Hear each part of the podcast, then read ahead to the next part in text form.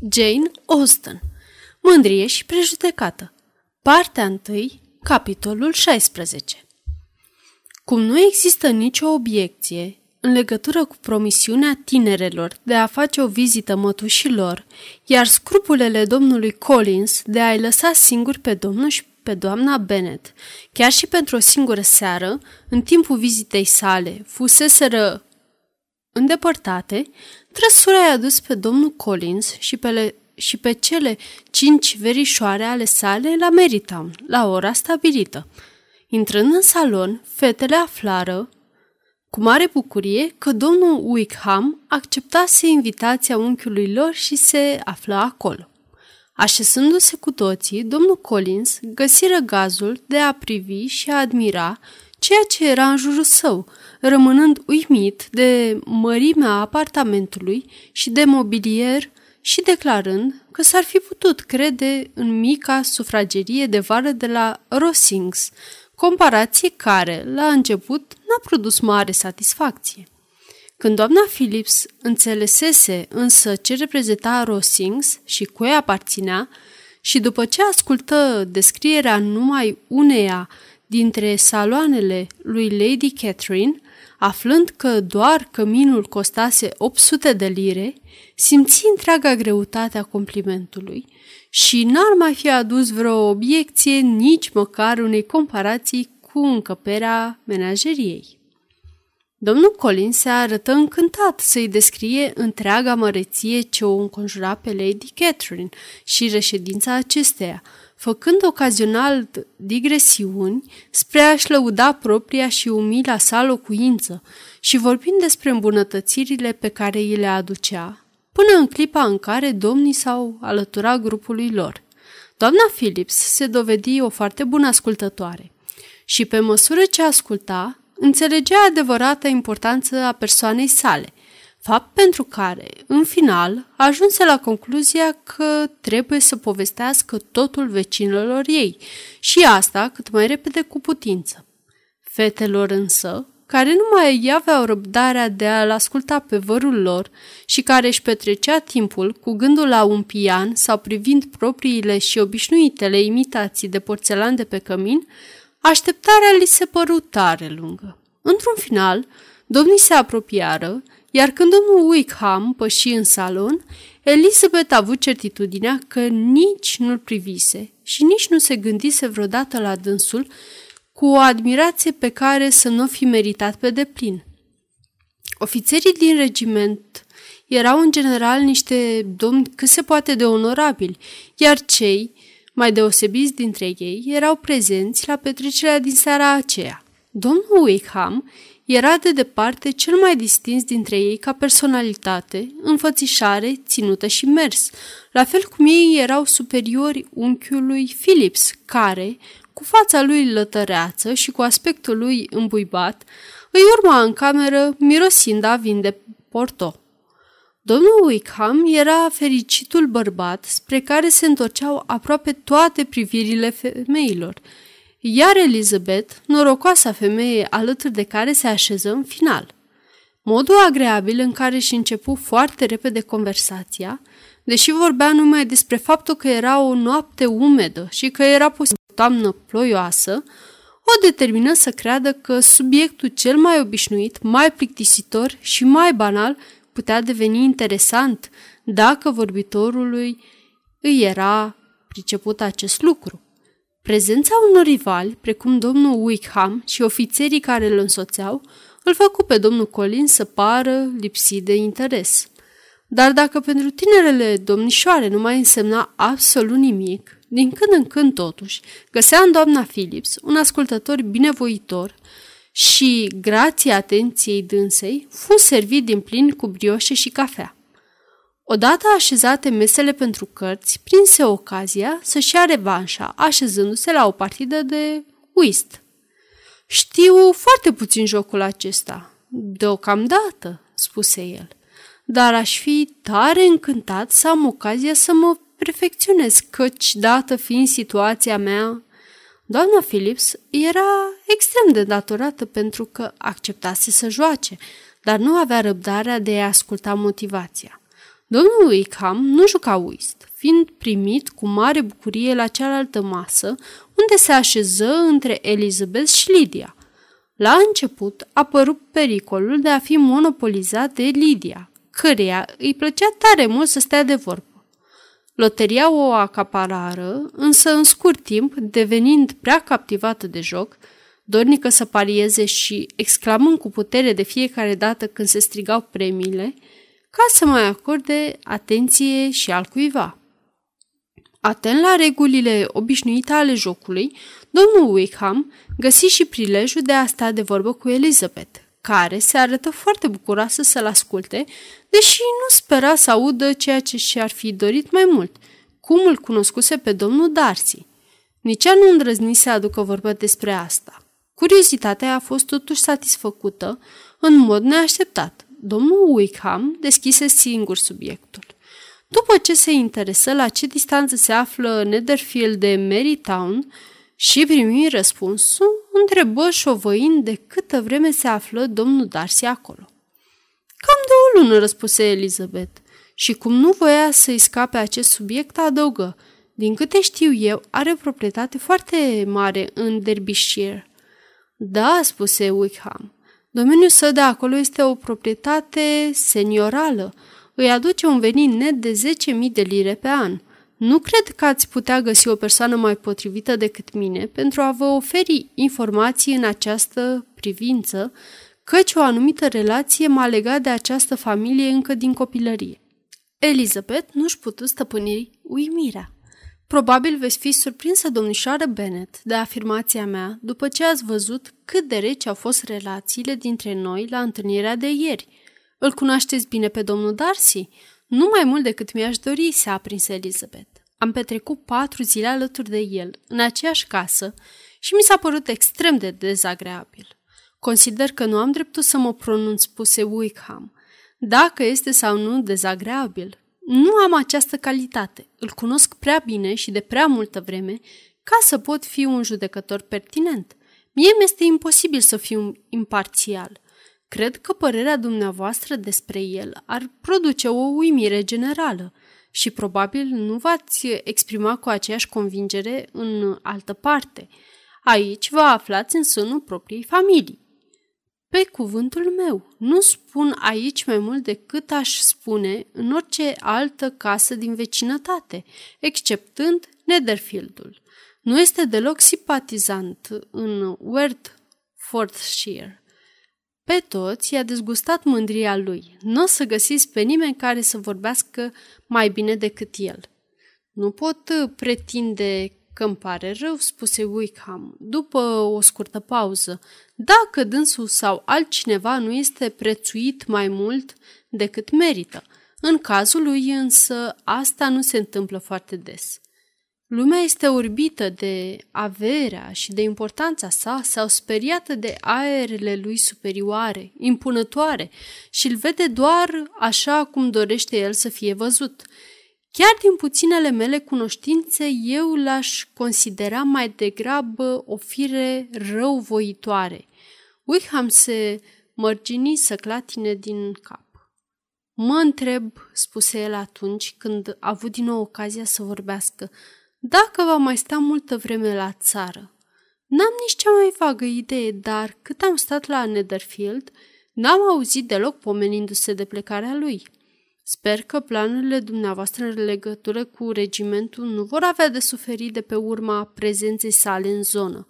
O, nu! Nici prezența mea nu va fi alungată de cea a domnului Darcy. Dacă el intenționează să mă evite, atunci el este cel care trebuie să plece. Nu suntem în relații amiabile și îmi vine întotdeauna greu să-l întâlnesc. Nu am totuși motive personale pentru a-l evita, în afara unora pe care le pot declara în fața lumii întregi. Trăiesc sentimentul unei mari nedreptăți și durerosul regret că Darcy este ceea ce este. Tatăl său, domnișoară Bennet, defunctul domn Darcy, a fost unul dintre cei mai generoși oameni care au trăit vreodată și mi-a fost cel mai bun prieten. Iată de ce apropierea acestui domn Darcy îmi întristează sufletul de o mie de amintiri nostalgice. Purtarea lui față de mine a fost de-a dreptul scandaloasă, cred însă că ea își putea ierta orice greșeală, mai puțin faptul că i-a dezamăgit așteptările și a dezonorat memoria tatălui său. Elizabeth consideră că subiectul se vedea din ce în ce mai interesant, devenind și mai atentă. Fiind însă o chestiune delicată, nu îndrăzni să mai pună vreo întrebare. Domnul Wickham trecu apoi la subiecte cu caracter mai general, vorbind despre Marytown, vecinătăți și societatea locală, pe aceasta din urmă menționând-o chiar cu o amabilă și firească galanterie. Ceea ce m-a făcut să intru în regiment, adăugă el, a fost perspectiva de a fi mereu în societate, într-o societate respectabilă. Știam că este o, o unitate militară foarte onorabilă și plăcută, iar prietenul meu, Denny, m-a convins, odată în plus, povestindu-mi despre actualul lor cartier general, ca și de plăcutele atenții și excelentele cunoștințe ce au întâmpinat în Marytown. Mă voi sili să recunosc. Societatea mie e necesară. Sunt un om ce a cunoscut dezamăgirea, iar spiritul meu nu suportă singurătatea. Trebuie să am o ocupație și să fiu înconjurat de oameni. Nu a fost în intenția mea să am o viață de militar, dar circumstanțele m-au silit spre o asemenea alegere. Biserica ar trebui să fie rostul meu. Am fost crescut pentru biserică, iar la vremea aceea ar trebui să ocup o funcție onorabilă, dacă domnul despre care vorbeam ar fi binevoit acest lucru. Într-adevăr, da, defunctul domnul Darcy mi-a lăsat prin testament recomandarea pentru cea mai bună parohie vacantă. El era nașul meu și era foarte atașat de mine. N-aș putea onora suficient întreaga lui generozitate. Voia să-mi asigure o situație cât mai bună și era chiar convins că o făcuse, dar, când parohia a devenit vacantă, a fost dată al cuiva. Doamne Dumnezeule, izbucni Elizabeth, cum de s-a putut întâmpla una ca asta? Cum de nu s-a ținut cont de testamentul său? De ce n-a cerut despăgubirile legale? Testamentul conținea un asemenea viciu de formă, încât în fața legii nu aveam nicio șansă. Un om de onoare nu ar fi pus la îndoială intenția celui care a întocmit testamentul, iar domnul Darcy a preferat să o facă sau să o trateze ca pe o recomandare condiționată, susținând că a pierdut dreptul de a mai solicita ceva ca urmare, ca urmare a comportamentului meu extravagant și imprudent, pe scurt, de toate și nimic. Un lucru este cert, că parohia a devenit vacantă cu doi ani în urmă, exact când împlinise în vârsta la care o puteam primi, dar a fost încredințată al cuiva. Numai puțin sigur este și faptul că nu mă pot acuza că aș fi făcut ceva pentru a merita să o pierd. Am o fire aprinsă, greu de temperat și probabil că mi-am rostit uneori prea deschis părerea despre el și către el – Adevărul este că aveam personalități foarte diferite, iar el mă urăște. E dat dreptul scandalos. Ar merita să fie dezonorat în mod public. Probabil că într-o bună zi chiar va fi, dar nu eu voi fi cel care o va face. Atâta vreme cât îmi voi aminti de tatăl său, nu-l voi putea sfida sau face de râs vreodată. Elizabeth îl aprecie pentru asemenea sentimente, găsindu-l din ce în ce mai încântător pe măsură ce le exprima. Dar ce motiv ar putea avea?" spuse ea după o pauză. Ce l-ar fi putut determina să se poarte cu asemenea cruzime? O antipatie totală și evidentă la adresa mea, pe care, într-o oarecare măsură, o pot pune pe seama geloziei.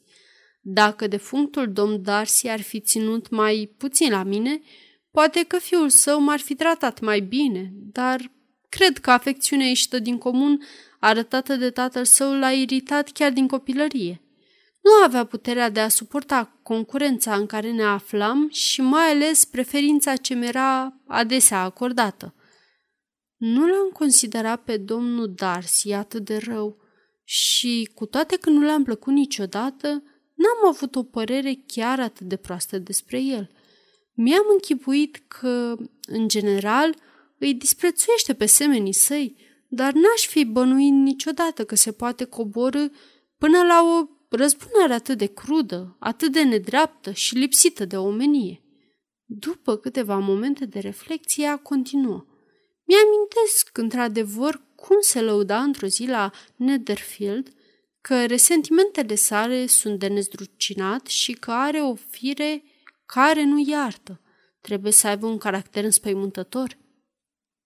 Nu pot avea încredere în judecata mea în această privință, spuse Wickham, fiindcă nu știu dacă aș putea fi drept cu el. Elizabeth căzut din nou pe gânduri și după o vreme exclamă Să se poarte în felul acesta cu finul, prietenul și favoritul tatălui său? Și ar fi putut adăuga un tânăr ca dumneavoastră, a cărui înfățișare poate sta garanție pentru firea sa cum se cade, se mulțumi totuși să spună un tânăr care l-a întovărășit încă din copilărie și de care, după cum cred că ați spus, l-a unit o strânsă legătură? Ne-am născut în aceeași parohie, în mijlocul aceluiași parc și o mare parte din tinerețe am petrecut-o împreună, trăind în aceeași casă, amuzându-se, amuzându-ne cu aceleași jocuri, bucurându-ne de aceeași grijă părintească. Tatăl meu și-a început cariera în aceeași profesiune căreia unchiul dumneavoastră, domnul Phillips, pare să-i facă atâta onoare, dar a renunțat la tot pentru a sluji pe defunctul domn Darcy, dedicându-se în întregime îngrijirii domeniului Pemberley. S-a bucurat de multă considerație din partea domnului Darcy, fiindu-i un prieten intim și de mare încredere. Domnul Darcy recunoștea adeseori că era peste măsură de îndatorat tatălui meu pentru munca lui plină de abnegație, iar când, cu puțin înainte de moartea părintelui meu, i-a promis, din proprie inițiativă, că se va ocupa de soarta mea, sunt convins că a făcut-o din recunoștință față de el, dar și din afecțiune față de mine. Ce ciudat, spuse Elizabeth, și cât de odios. Mă mir cum de mândria nu l-a făcut pe acest domn Darcy să fie drept cu dumneavoastră – dacă nu dintr-un motiv mai bun, măcar n-ar fi trebuit să fie prea mândru pentru a fi necinstit, căci gestul lui nu poate fi considerat decât necinstire. Este într-adevăr de mirare, spuse Wickham, căci aproape toate faptele sale pot fi puse pe seama mândriei, iar mândria ei a fost adesea cel mai bun prieten. Mai mult decât orice alt sentiment, ea l-a adus mai aproape de virtute. Niciunul dintre noi nu poate spune că este consecvent, dar au existat în purtarea lui față de mine impulsuri și mai puternice decât mândria. Se poate ca o mândrie atât de îngrozitoare ca a lui să-i fie adus vreodată un beneficiu? Da. Ea l-a condus de multe ori spre un comportament deschis și generos și a cheltuit banii fără vreo reținere, a oferit ospitalitate și a ajutat a renda și a ocroti pe săraci. Mândria de familie și cea filială, căci este foarte mândru de ce era tatălui, au făcut toate acestea. Un motiv puternic a fost dorința lui de a nu părea că își dezonorează familia, teama de a-și pierde popularitatea sau influența asupra casei Pemberley. Mai are și o mândrie de frate care, însoțită de oarecare dragoste fraternă, fac din el un protector, blând și plin de grija față de surorile sale. Cu siguranță veți afla despre el că este fratele cel mai atent și mai bun din lume. Ce fel de fată este domnișoara Darcy? El clătină din cap.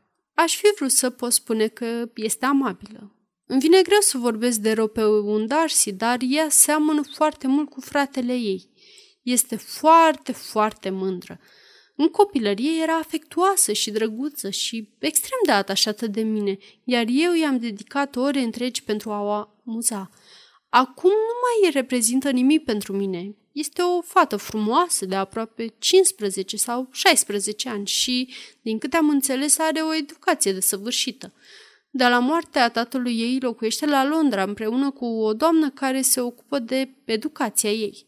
După multe ezitări și încercări de a schimba subiectul, Elizabeth nu se putu abține și reveni la cel anterior spunând Mă miră relația lui apropiată cu domnul Bingley. Cum poate domnul Bingley, care pare întruparea bunei dispoziții și este, sunt convinsă, cu adevărat amabil, să fie prieten cu un asemenea om? cum de se potrivesc unul cu celălalt? Îl cunoașteți pe domnul Bingley? Nu, deloc. Este un om temperat, amabil, încântător. Probabil nu-l cunoaște pe domnul Darcy. Probabil că nu. Dar domnul Darcy poate fi pe plac cu cui vrea. Nu duce lipsă de calități.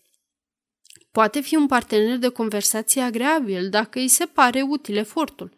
Cu oamenii care îi sunt egali se poartă altfel decât cu cei mai puțin favorizați de soartă. Mândria nu-l părăsește niciodată. Cu cei bogați este deschis, drept, sincer, rațional, onest și probabil plăcut, atâta vreme cât ține cont de avere și învățișare. Cum partida de uși se termină în curând, jucătorii se strânseră în jurul celeilalte mese, iar domnul Colin se așeză între verișoara sa Elizabeth și doamna Phillips. Aceasta din urmă îi adresă obișnuitele întrebări referitoare la succesul având la joc. La succesul a avut la joc. Nu fusese prea mare, căci pierduse tot timpul. Când doamna Phillips încercă să-și exprime regretul asupra acestui fapt, asigurăm cu multă seriozitate că nu avea niciun fel de importanță, întrucât pentru el banii erau o nimica toată și o rugă să nu-și facă griji din această cauză. Știu foarte bine, doamnă, spuse el, că atunci când cineva se așează la o masă de joc, trebuie să-și asume riscurile și în această privință. Iar eu, din fericire, nu mă aflu în situația de a face caz de 5 șilingi. Cu siguranță, există mulți oameni care ar fi putut spune același lucru, dar mulțumită lui Lady Catherine de Borg, mă aflu cu mult deasupra necesității de a lua în considerație asemenea lucruri mărunte. Domnul Wickham își îndrepta atenția spre domnul Collins și, după ce îl observă preț de câteva clipe, o întrebă în șoaptă pe Elizabeth dacă rudele ei erau în relații foarte apropiate cu familia de Borg. Lady Catherine, răspunse ea, i-a dat foarte recent o parohie domnului Collins. Nu știu exact în ce împrejurări a fost prezentat, dar este sigur că nu o cunoaște de mult. Știți de sigur că Lady Catherine de Borg și Lady Anne Darcy au fost surori. Prin urmare, ea este mătușa domnului Darcy. Nu, nu știam lucrul acesta. Nu știu nimic despre familia lui Lady Catherine.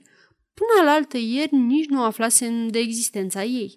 Fica sa, domnișoara de Borg, va avea o avere foarte mare și este de așteptat ca ea și vărul său să unească cele două proprietăți. Această veste o făcut pe Elizabeth să zâmbească –